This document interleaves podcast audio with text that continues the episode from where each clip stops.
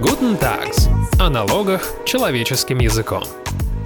Здравствуйте, дорогие слушатели! В эфире подкаст Guten Tax и его ведущий Алексей Савкин. За всеми событиями мало кто обратил внимание, что 1 марта в России появилась новая юридически правовая структура. Это личные фонды. Такие фонды, по идее, должны выполнять две цели. Первая – обеспечить передачу активов от владельца наследникам. И вторая – оставить активы внутри России. Но в новых условиях у них, похоже, появились еще и другие функции. Это трансфер капитала и сохранность состояния. Итак, что же такое личные фонды? Для чего они на самом деле будут нужны? Как их использовать? Об этом мы будем говорить с управляющим партнером юридической компании Tax Advisor Александрой Алексеевой и партнером Paragon Advice Group Александром Захаровым. Здравствуйте, коллеги. Здравствуйте. Приветствую. Коллеги, для начала, понятно, что мы все как-то связаны с происходящими событиями. Поэтому давайте немножко опишем текущую ситуацию. Вот буквально такими крупными, четкими мазками, что происходит с западными структурами, которые были созданы российскими гражданами. Трасты, там, офшоры, иностранные компании. Нас оттуда выдавливают. Что нам нужно сейчас делать и что сейчас происходит? И первое слово вам, Александра, как даме. Пожалуйста, можете описать вот это текущее положение дел? Хочется задать вопрос,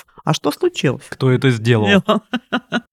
Да, но на сегодняшний день пятая волна санкций, которую наложил Евросоюз на Россию, включает в себя положение о запрете открывать трасты, предоставлять услуги директора, секретарские услуги, предоставлять адрес таким трастам, а в случае, если, если бенефициаром является российское лицо, находящееся на территории э, Российской Федерации или компания, которая учреждена в соответствии с законодательством Российской Федерации, если она прямо или косвенно контролирует происходящее. А новое нельзя, понятно. А со старыми что? А со старыми, вообще, строго говоря, исходя из положений как раз ограничений, это касается и старых, и новых. Из 10 числа мая уж точно касается и старых, и новых. Но при этом некоторые юрисдикции творчески подходят к вопросу. И, например, вот мы слышали точку зрения на Кипре о том, что это касается, э, это ограничение касается только новых трастов. А старых нет, а со старыми все хорошо. Да, ну, кстати говоря, это, да, это ограничение не работает формально, не применяется в случае, если бенефициаром является лицо либо с двойным гражданством, второе евросоюзовское, либо с ВНЖ евросоюзовским. Формально, подчеркну.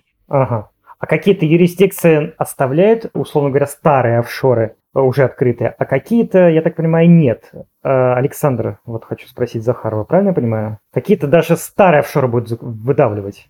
Но если говорить о корпоративных структурах, то, безусловно, процесс выдавливания а, так называемых корпоративных структур без сабстанса или без фактического присутствия, он был заряжен уже как бы два года, там даже три года назад. То есть, по факту, уже изгнание неугодных Евросоюзу, оно началось там в году, по-моему, в 20-м. То есть, уже тогда были предложены соответствующие там требования, что вы должны держать офис, вы должны там обеспечивать присутствие, отсутствие. Какие-то конкретные операции можно делать, какие-то нельзя. То есть, ну, соответственно, это было все а, реализовано не только со стороны Евросоюза, но и в соответствии с планом БЕПС, то есть противодействие размыванию налоговой базы э, налога на прибыль. И поэтому, собственно, процесс он запущен был. Но вот э, если мы говорим о дискриминационной политике, да, которая появилась в связи с э, печальными событиями, они, конечно, вот сейчас приняли такой закон законченный вид, наверное, вот после принятия а, положений соответствующего регламента, по-моему, 8 апреля, когда было объявлено, что для россиян, вот как правильно Александра отметила, а, которые постоянно проживают в России, для российских компаний, организаций, там еще других форм собственности российских, для них вот э, теперь трасты, а также секретарские услуги в виде номинального держания там и аналогичные к трастам услуги по поддержанию созданию трастов и аналогичных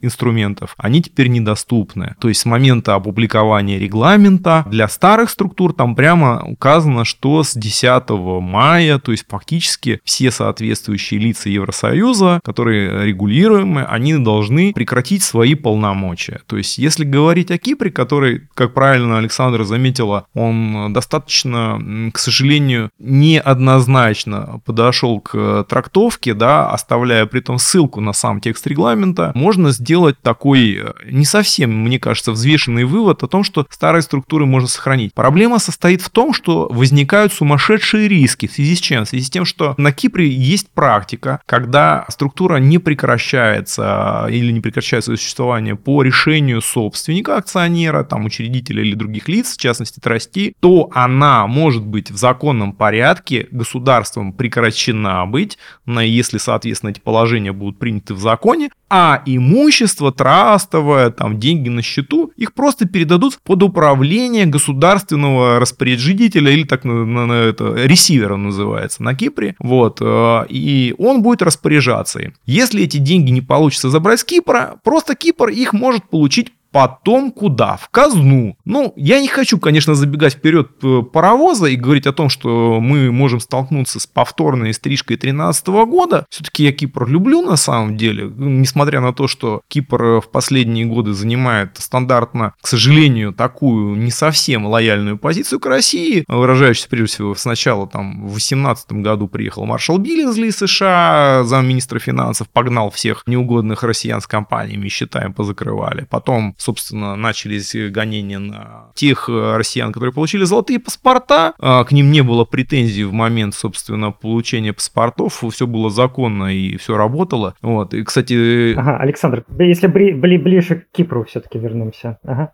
Да, да, да, да, да. И говоря, в общем-то, о перспективах Кипра, можно сказать следующее. Да, очень много трастов, очень много корпоративных структур э, россияне имеют, но э, риски действительно увеличиваются в связи с тем, что Кипр э, до конца не знает сам, что сказать людям. То есть он, он с одной стороны, говорит о том, что, а больше того, он заявляет о том, что эти ограничения не распространяются на услуги в отношении корпоративных структур, то есть в отношении компаний. То есть он говорит о том, что мы также продолжим того, что предоставлять услуги компаниям, то есть мы даем акционеров и директоров и секретарей. Хотя это тоже указано вот в этой статье 5М регламента, который э, прямо э, указал, что иного порядка невозможно, в общем-то, здесь установить. Прошу прощения, перебью вас, и, в принципе, понятно, что происходит, но мы сегодня все-таки сейчас поговорим про личные фонды. Я в целом понятно, что до 10 мая лучше бы тем россиянам, которые постоянно проживают в России, закрыть свои иностранные структуры или перевести их как-то в другие юрисдикции. И на Кипре будут, судя по всему, большие риски. И таким образом мы подошли к вопросу вот тех самых личных фондов, которые были созданы. И вопрос к Александре. Александр, расскажите простыми словами, что это вообще такое? Для чего это нужно было ранее и для чего это может пригодиться в текущих новых условиях? Ранее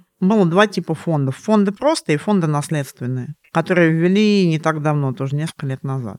Гипотетически целью введения новых и наследственных фондов, и личных фондов, которые были введены вот в марте этого года, гипотетически их целью являлось, конечно, замещение тех структур трастовых, которые использовались россиянами в других странах. Разумеется, законопроект был подготовлен значительно загодя до 24 февраля. Поэтому цели там были несколько другие заявлены, и перспективы имелись в виду несколько другие, но тем не менее. Вот исходя из тех перспектив, которые были видны при принятии законопроекта, Личные фонды представляют собой некоммерческую организацию, целью которой является либо управление имуществом конкретного лица или конкретной семьи, либо он является наследственным, на, не, на наследственные фонды тоже распространяется там правила личных, либо целью этого фонда является, собственно, управление наследственной массой для того, чтобы выгодоприобретатели получали бенефиты от том или ином случае. И, э, собственно говоря, э, структуры, если просто смотреть на них, не углубляясь в детали, то в общем и целом идея-то хорошая. Сделать структуру для того, чтобы профессионалы управляли имуществом, либо имуществом семьи сейчас, выбирая каких-то выгодоприобретателей, либо имуществом, которое досталось по наследству и э, оберегая тем самым бездарных или маленьких наследников, которые еще там, несовершеннолетние, оберегая их от возможного рейдерства, от жуликов и так далее. Для этого как раз есть там какой-то набор механизмов, несмотря на то, что закон, закон он сырой, понятное дело, особенно учитывая изменившиеся реалии, но тем не менее, для этого есть какие-то там набор механизмов, связанных с тем, что учредительные документы нельзя изменить, кроме как по решению суда. Вот как учредитель сказал, так и будет. Учредителя нельзя сменить, если только ты не супруга на супругу меняешь. То есть чисто теоретически умер человек, если мы говорим о наследственных фондах, умер человек, и после этого уже он может быть спокоен. Никакие жулики, которые работают в этом фонде и э, являются там, входят в его орган управления, они не отнимут у бедных выгодоприобретателей, например, у детей, внуков и правнуков, да, не отнимут того, что им причитается. Потому что им будет это сделать очень сложно, так учредительные документы попробуй изменить. И можно изменить, точнее, только если в суде будет доказано, что ну не может фонд функционировать теперь так. Правда, вот это вот в суде не может функционировать все такое, это, конечно, тоже вызывает вопрос, потому что возьми, уйди, любой директор или там президент или какой-то там орган управления этого фонда, не захочет никто туда избираться, и как он будет функционировать, совершенно непонятно. И вот как раз после этого можно уже менять устав. Ну, то есть, чисто теоретически, конечно, рейдерство возможно всегда, но во всяком случае законодатель постарался так или иначе обезопасить интересы э, граждан. Значит, что касается же... Ну, да, я хотел спросить такой вопрос к вам обоим, коллеги, совершенно очевидный в лоб. Смогут ли лично эти фонды заменить трасты, офшоры, КИКи?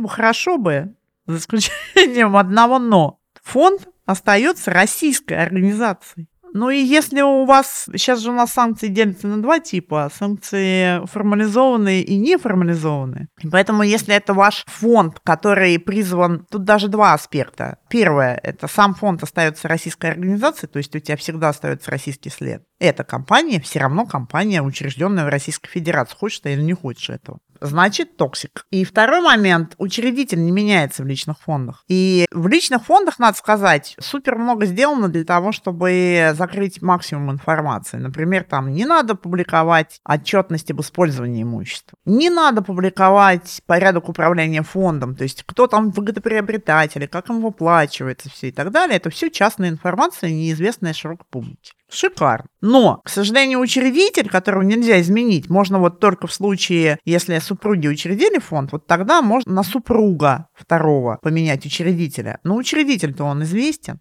Поэтому сильно скрыть, ну, я не знаю, может быть, что-то изменится в этом законодательстве прекрасно.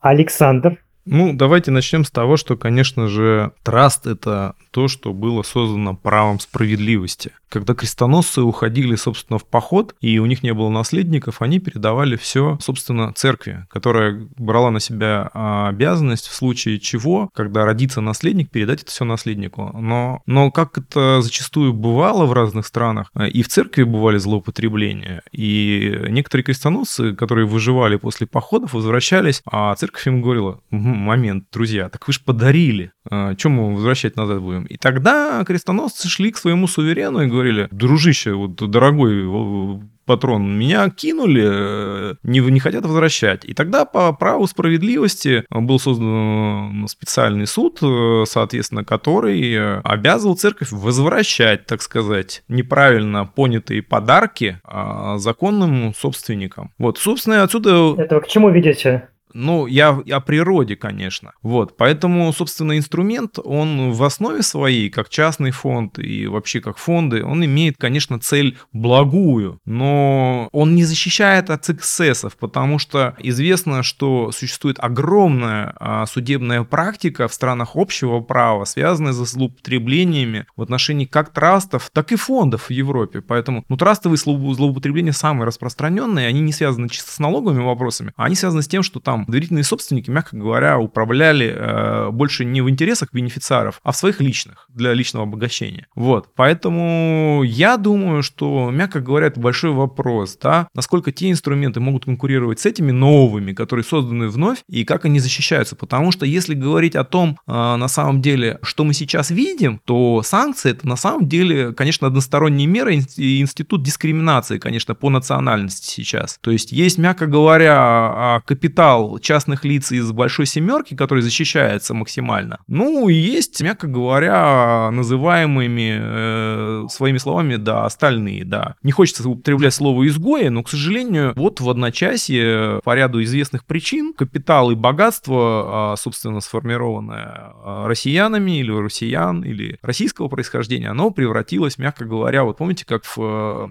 Тыкву, ну, в тыкву да. нет. А вот, вот когда там золотая антилопа, когда она там копытцем долбит долбило, долбило золото, долбило, а потом, когда закричали «хватит», и оно все превратилось в черепицу. Вот, это такая восточная сказка, но вот суть э, на самом деле отражает абсолютно. То есть не все то золото, что не превращается, мягко говоря, в тлен. Поэтому я думаю, что с точки зрения вот защиты, конечно, национальной, как говорится, составляющей богатства и того, что можно было спасти, конечно, этот инструмент, а если бы мы говорили о нем до 24 числа, мы бы, конечно, говорили о конкуренции. А сейчас это монополия, поскольку, поскольку э, есть национальное богатство частных лиц, которые либо спасли, спасти его смогли, либо которые теперь его здесь аккумулируют, у которых активы здесь. И, конечно, этот российский инструмент, он преимущественно теперь может защищать активы и богатство в России. Да, да, это так. Но если если мы говорим об иностранных активах, то, конечно, здесь те лица, которые смогли сохранить свое присутствие за рубежом, они, конечно же, продолжат э, работать со своими а, э, фамильными, вот эти э, family office, с фамильными, как это, семейными офисами, да. И они нормально работают, потому что большинство своих лиц перевезли в семейные офисы в Швейцарию, там, а, перевезли в Сербию даже, перевезли в Арабские Эмираты. В Арабских Эмиратах единственная проблема состоит в том, что там нет такого опыта практики применения инструментов трастов. В Швейцарии, понятно, она есть, но, к сожалению, мы вот, кстати, об этом сейчас не успели сказать, Швейцария это присоединилась в полном объеме к санкциям в отношении трастов и корпоративных структур. То есть э, сейчас еще нет э, консолидированного текста вот этих э, санкций со стороны Швейцарии, но я почему-то уверен, что это будет вот просто дословно воспроизведено из регламента. Поэтому Швейцария, когда это все, конечно, покажет, я думаю, что здесь будет эксцесс применения со стороны банковских структур, потому что даже эти кипрские трасты, английские трасты, какие угодно, они все завязаны на швейцарских банках в преимуществе, а потом уже в восточных. Если говорить о перспективах, конечно, с точки зрения э, сближения, э, которое уже произошло России с Китаем, Гонконг номер один сейчас с точки зрения релокации или перерегистрации или перелива трастов. Но вопрос в другом. Насколько вы можете найти управляемого а, специалиста в Китае и насколько он может быть подконтролен, потому что вопросы эксцесса, да, и так называемого человеческого фактора фактора, они, ну, никуда не деваются. Да, они даже стали острее. А вот интересный вопрос. Китайские трасты, там э, мало специалистов у нас таких поднебесной? Да нет, китайских трастов не существует. Гонконгские трасты и сингапурские да. трасты. Гонконгские, про, прошу прощения, да. Ну, смотрите, если говорить про Китай, да, они же тоже бегут от локдауна, на самом деле, в разные страны, да, вот они сейчас больше смотрят Сингапур, китайцы. Но э, Гонконг продолжает также работать за единственным исключением того, что китайское присутствие там и китайская роль, она настолько возросла, что иногда вопросы могут быть Западом, но все равно в любом случае Гонконг все-таки воспринимается коллективным Западом лучше, чем Объединенные Арабские Эмираты, которые находятся в сером списке ФАТФ. Я понял. Александр, вы фактически ответили на вопрос, который у меня был. Будут ли использоваться российские личные фонды для трансфера активов, для того, чтобы помочь россиянам вывести оттуда свои деньги, перевести их сюда? Вот Александр, я так понимаю, что ответил, что да, они смогут использоваться таким образом образом. Александра, а вы подтверждаете? Александр это правильно сказал. Муси так, тут Александр и Алексей. Александр совершенно правильно сказал, потому что я-то начала говорить об активах, которые за рубежом, и о, о той цели, которая изначально ставилась перед этим законопроектом. Ввести конкурентоспособный инструмент для того, чтобы конкурировать с западными трастами. С западными трастами конкурировать, особенно сейчас, невозможно, потому что все российские незачем. структуры... Да, совершенно верно. И незачем. Трастам зарубежным нет конкурентов теперь точно вообще на нашей территории. А вот вот что касается российских активов, учитывая, что вот, скажем так, Любые расследования, касающиеся коррупции или принадлежности имущества тому или другому субъекту, или выплатам тому или иному субъекту, который является выгодоприобретателем, они все обречены на провал, потому что э, если имущество единожды ушло в личный фонд, то дальше его судьба не раскрывается никому, кроме контролирующих органов. Публичное поле. Давайте немножко копнем да, туда, вот в этот вопрос. Положения закона говорят о том, что в публичное поле не попадает ни порядок управления фондом, а это распределение, то, как распределяется имущество, то, как, кому оно распределяется ни порядок фактически использования этого имущества в течение года. Отчетность, которую, например, общественно полезные фонды должны публиковать, то есть все остальные, эта отчетность не публикуется. Это значит, что единожды, да, например, будучи, ну, например, ну, вдруг, был ты когда-то чиновником, и много у тебя активов вдруг, по наследству. Ну, так случилось. И все эти активы ушли в личный фонд.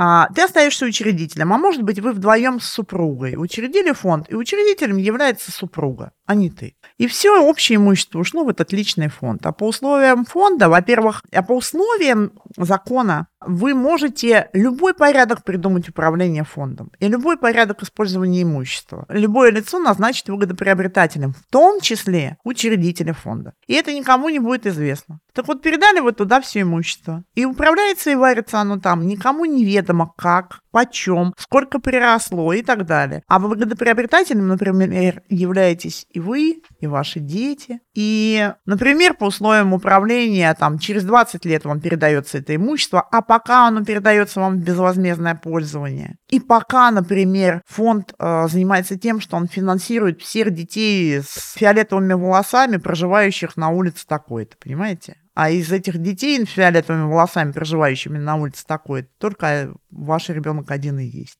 То есть вы сейчас э, фактически сконструировали новую э, коррупционную схему, да? Правильно я понимаю? Это не я.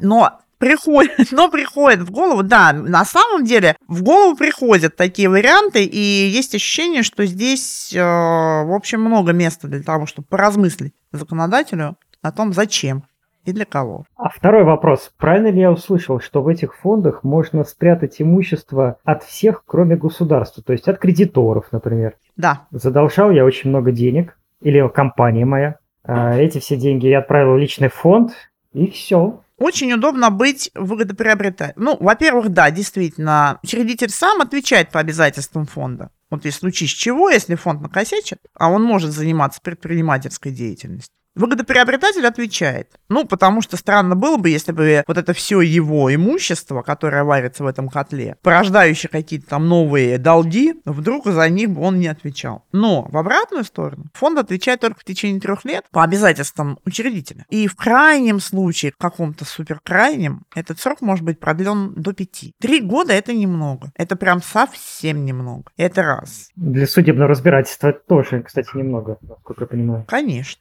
Конечно. А самое главное, что самое классное положение у выгодоприобретателя по обязательствам которого фонд не несет, разумеется, ответственности. Сам выгодоприобретатель тоже не несет ответственности по обязательствам фонда. И мало того, на права, которые вытекают из этого порядка управления, права выгодоприобретателя, взыскание наложить тоже нельзя. То есть, например, выгодоприобретатель стал банкротом, но у него есть право получить через там, 5 лет имущество в виде 185 квартир и э, половины царства в придачу. И это право нельзя в конкурсе конкурсную массу определить. Оно как было за ним, так и остается. Или право, например, получать э, ежедневно по бутылке молока и батону хлеба. Это право тоже да. Слушайте, ну такое впечатление складывается, что эти личные фонды это как черный ящик, в который не может заглянуть никто, кроме его учредителя, создателя черного ящика, или государства. Всем остальным он практически непроницаем. Ну да, это кубышка такая кубышка такая, да, совершенно верно. В принципе, идея есть Тараста и фонда, заключающаяся в том, что в него можно упаковать любые активы, как, как статичные, да, которые не нужно ничего с ними делать. Они, мягко говоря, сами себя плодят, размножаются, там, увеличиваются в стоимости. Так и активный бизнес можно упаковать, который будет, в принципе, работать и будет защищен от внешнего вмешательства. Да, безусловно, государство будет иметь возможность всегда доступ получать. Но так, в принципе, функция государства и заключается в том, что государство обеспечивает сохранность этой частной собственности, которая, к сожалению, вот э, по ряду причин, например, на Западе была потревожена э, новым основанием изъятия без компенсации э, в виде санкционного, да, изъятия. Вот. Но и, но и то они сейчас там за голову хватаются, что они там яхт нахватали, там и все остальное. А это надо содержать за деньги налогоплательщиков. А налогоплательщики как вообще не против содержать там яхты и все остальное? Но они же продадут их. А может, они не продадут их никогда. Вы вы представляете себе яхта размерами там с авианосец, ну не с авианосец, ну с, с крейсер, да, какой-нибудь, к сожалению. Вот. Э... Да, сравнивали с крейсером недавно. Да, ну это было до всего этого. Я просто говорю о том, что цена содержания может быть несоразмерна, мягко говоря, цели. То есть по факту, по факту, да, политические действия, которые производятся, да, они имеют выход другой. И я просто говорю о чем? О том, что вот эта кубышечка, которая личный фонд, да, она реально может сработать и может сработать по Почему? Потому что если раньше там деньги держали за рубежом, да, и там активы за рубежом, то не было вроде как интересно обеспечивать в России э, единообразные, как говорится, гарантии для сохранения. А сейчас, ну, мягко говоря, твое здесь, и это уже другая ситуация. То есть а, ситуация изменилась коренным образом, то есть фактически, если у тебя богатство есть, то ты его можешь только в России держать. Кстати, напомню, тут буквально позавчера, по-моему, или даже вчера приняли закон, запрещающий раскрывать банковскую тайну без обоснованных запросов партнерам на Западе, да, компетентным э, регуляторам. То есть фактически, если угодно, у нас сейчас позиция в России стала более сильная, чем у Швейцарии была до там 2009 года, когда там их штаты раскатали на раскрытие информации. То есть гипотетически можно говорить о том, что теперь э, степень конфиденциальности, она и, как говорится, выше намного существующих где-либо-то в мире. Но я не исключаю, что это может э, не распространяться на а, так называемые дружественные страны, да, которые будут по запросу тоже и нам присылать информацию, а мы им должны будем отвечать. Но если говорить о недружественных странах, которые являются держателями основных резервных валют, которые одновременно стали и санкционным инструментом, и потеряли э, свою стоимость в этой связи, в этой части, скорее всего, то Россия здесь, конечно же, она получает преимущество. Это называется теперь не инвестиционная привлекательность, это теперь называется преимущество в виде конфиденциальности, которое обеспечивает, мягко говоря, сохранение не только тех активов, которые являются консервативными, то есть я не имею в виду там всякие там деривативы, когда деньги друг друга делают, вот, или там обманывают, или там как строчка отражаются в западных книгах, вот, а я имею в виду реальные активы, которые существуют даже виртуально, ну, как крипта, например, вот, потому что я думаю, что в этой связи, если Китай сделает новый шаг э, и обеспечит конвертируемость, э, свободную конвертируемость юаня, он, в принципе, может и крипту убить, потому что не нужна будет крипта. Потому что крипта существует только для единственного для того, чтобы выкачивать, да, из Китая активы просто сорсить. А возвращаясь к фондам, да, и личным вот этим всем делам, почему китайцам не интересно будет личные фонды в России для э, российских активов? Почему нет? Очень даже интересно. Почему для других стран тоже интересно, между нами говоря? Единственное, вот то, о чем э, ты говорил, нет у нас культуры управления. Если на Западе есть эксцессы, то и здесь непонятно. И нет культуры драфтинга этих документов, которые, э, учредительных, определяющих там права и обязанности. Понятно, что слижут очень много с э, западного образца. Ну да, как сделали Эмираты, как делает Казахстан сейчас, ну, как делают практически все банановые республики, которые там слезали американское, английское законодательство. Просто они привезли юристов к себе, поселили их на некоторое время, они им написали все и все. Ну, к нам не приедут. Ну, у нас очень многие специалисты учились там, поэтому ну это не проблема. Коллеги, а вот такой вопрос. А, Александр привел очень хорошую метафору с кубышечкой, а у меня, как всегда, практический вопрос. А сколько стоит эта кубышечка? Обслуживание, налоги, ну, хороший вопрос. На самом деле, от какой суммы э, имеет смысл создавать траст, например, на Западе? Да, да, да. И сколько стоит? Какие налоги платить? Ну, смотрите, если мы говорим про корпоративную структуру, давайте начнем вот с того, что когда рекомендуют... Не, про, про, про наши личные фонды, да? Про наши личные фонды мы говорим. Про наши личные фонды мы перейдем, потому что, а это, как а. говорится, в отвязке нельзя рассматривать, потому что это будет, как говорится, сложно, абстрактно, а, мягко говоря, обсудить, насколько э, кому много или мало. Хорошо.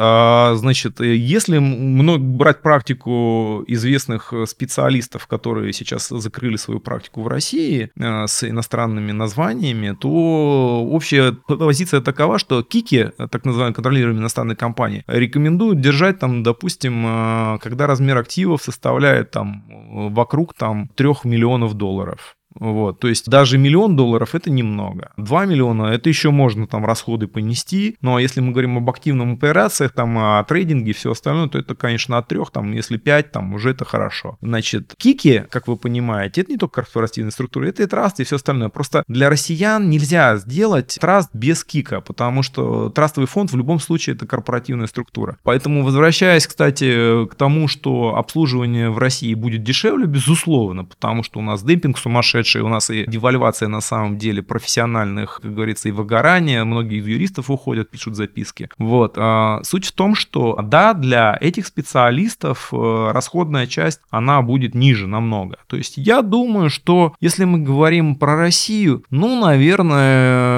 если будет миллиард рублей, я думаю, что это вот та сумма, про которую будут люди думать. До этой суммы, до этого порога активов, наверное, мало кто даже волноваться будет, потому что всех будет устраивать там то, что существует существует, там называется по завещанию, да, что это просто понятно, тупо, прямо в лоб, да. И то, ну, если мы говорим, кстати, вот, а, ей будет ли коллизия личного фонда режима и завещания? Нет, не будет, потому что передача при жизни интервью с фонда, она уже исключает возможность применения императива по завещанию. Это так вот, немножко забегая вперед нашей, вот, в ходе нашей дискуссии. Александра, а что с налогами? Расскажите нам с личных фондов. Ну, собственно говоря, да, еще немножечко завершу то, что говорил Александр. Ну и плюс личный фонд, если это просто личный фонд, не наследственный, он стартует в Российской Федерации от 100 миллионов рублей. То есть это для это примерно полтора миллиона долларов. Ну, нет, меньше. Ну, миллион. Так что даже дешевле, даже ниже порог. Но если мы говорим про стоимость квартир, более-менее таких вот, это действительно там в совокупности все активы и складываются, наверное, вокруг 100 миллионов. Миллион двести пятьдесят, я посчитал по среднему курсу 80, если брать. Вот, вот. Ну вот. да. Ну вот, примерно, примерно тогда, по мнению законодателя, это, этим имеет смысл заниматься. Все остальные бедолаги могут и без личных фондов прожить. Прекрасно. Ага. А про налоги? А что касается налогов, если мы говорим о наследственных фондах, то основной минус их, и, видимо, почему они не прижились сразу прямо, не полетели, потому что налогообложение э, страдает в данном случае. Если вы наследуете имущество, вы не платите налог. Если фонд наследует имущество, он тоже не платит налог. Но вот если вам потом передают это имущество, то налоги вам придется заплатить по полной программе. Хотя, строго говоря, но справедливо было бы иметь какую-то сумму вычета в размере стоимости того имущества, которое унаследовано. Вот то, которое приросло, ну, в общем, это понятно, что действительно. Но технически, кстати, про вычет это невозможно применять, я так думаю. Знаешь почему? Потому что когда один человек это все вносит, а другой получает, то это получается вычет должен применять новый человек э, в отношении того, кто вносил, то есть разные лица. Да. Да. Ну, то есть я имею в виду о чем? Но по справедливости, если бы этот другой человек унаследовал, от первого. Да, да. Если говорить о справедливости, я с тобой абсолютно согласен. Должен быть прямо предусмотрено освобождение да. в 217 статье НК, где прямо должно быть указано, что распределение из фондов а, подлежат полному освобождению. Все. Безусловно, я с тобой абсолютно соглашусь, что здесь нужно предусмотреть какой-то так называемый механизм противодействия искусственным схемам и уклонению, да. Но в любом случае, если мы говорим о создании фонда в том смысле, но она сама по себе является инструментом налоговой оптимизации. Поэтому если это разрешено, то это должно функционировать именно так. А, ну, с точки зрения наследственных фондов, да, это прям выглядит как справедливая история, если это наследственный фонд. Если же это просто личный фонд, то, конечно, сейчас все имущество, которое будет выгодоприобретателю распределено, оно будет облагаться, но, правда, если выгодоприобретателем является сам учредитель, странновато, да, он взял свое имущество, вложил в фонд, потом ему из этого имущества какие-то выплаты осуществляются, ну, там оно варится, в котле варится, прирастает, уменьшается, какие-то выплаты ему совершает, и эти выплаты уже облагаются налогом. Ну, как бы странная такая штука, да? Почему? Зачем? Хотелось бы как-то немножко, ну, может быть, действительно в пределах определенных облагать, а в пределах определенных не облагать. Просто я думаю, что вот эта вот налоговая история, она недосмотренная, скорее всего, ее изменит в ближайшей перспективе. А что касается налогов самого фонда, то это как некоммерческая организация, платит все налоги, поскольку она может осуществлять предпринимательскую деятельность. Никаких там больших особенностей нет. Есть определенный набор льгот для некоммерческих организаций, но там целевое финансирование, гранты, там какая-то медицинская деятельность, образовательная деятельность. Но я думаю, что вряд ли это все актуально для личных фондов. Скорее всего, да. Коллеги, мы уже долго говорим, и последний хочу задать завершающий вопрос, как всегда, по традиции практический. Вот мы про, осветили практически все темы, связанные с личными фондами. И главный вопрос для тех, кто решил их все-таки создать, с чего начать, как это сделать, куда идти, сложно ли это. То есть э, можете рассказать немножко практическую сторону, как их организовывать? Ну, во-первых, их пока никак никто не организовывал. Но, строго говоря, их организовывать так же, как и любую некоммерческую организацию. Единственное, там нотариус потребуется для личного фонда, потому что он нотариально удостоверяется по э, решение его создания. А в дальнейшем это Минюст, который у нас является уполномоченным органом для регистрации и последующего контроля за некоммерческими организациями. Вообще, в принципе, создание некоммерческой организации занимает где-то месяца два, так по практике, то есть подольше, чем обычно коммерческой. Но, строго говоря, самое главное, с чего правильно было бы начать, ну, то есть сама вот техническая процедура, она, ну, не, не сильно сложная, я не думаю, что она, она вызовет какие-то большие вопросы, а вот э, вопросы, скорее всего, вызовет э, правоустанавливающие документы, учредительные документы, и порядок управления, и порядок назначения всех этих органов управления, и порядок назначения выгодоприобретателей, и самое главное цели. Сначала вам надо определиться, зачем вам этот чудесный фонд. И не забывать, что фонд в личный имущество может быть внесено только лицом, являющимся учредителем. Да, семья учредила, ну, лучше всего учреждать семью на всякий случай. Семья учредила, и имущество поступает только от семьи. Никаких пожертвований, вот этого вот всего сбора чего-нибудь, краудфандинга по рынку нет. Только, только сами. И сначала с целями определились, а потом определились с документами правоустанавливающими. Как управлять, кому управлять и так далее. Вот. И это уже самое главное. Ну, а процедура Понятно. Но я добавлю только то, что перед этим всем, конечно, нужно же провести полный аудит активов, которые будут внесены, привести их э, в состояние чистоты полной и а, в наиболее удобно, как говорится, функционирующее состояние. То есть, если это бизнес, он должен быть причесан уже, чтобы с пороками не передавался, соответственно, как проблема. То есть, не было там никаких, мягко говоря, там пилюль отравленных и всего остального в структуре. А говорят, собственно, о капитале, безусловно, то, что сейчас предложена четвертая стадия или четвертая, а, как говорится, четвертый вариант амнистии, да, а, я все-таки хочу сказать, что здесь э, достаточно широкие сейчас возможности для того, чтобы амнистировать многие активы и капитал, которые могли быть спасены, но если их, соответственно, выпустят оттуда, да, при, при том э, количестве вопросов, которые могут возникнуть там у тех же банков и всего остального, что э, в ряде случаев, да, когда вопрос возникает уже не к учредителям или тех, кто живы, а в отношении а, наследников, которые не могут доказать законность происхождения того, что им досталось.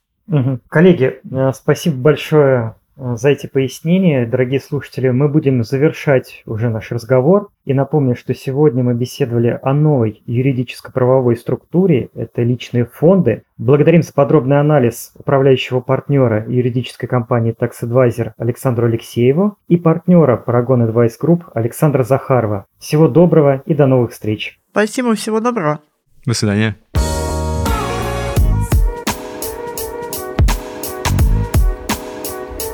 Guten Tags. О налогах человеческим языком.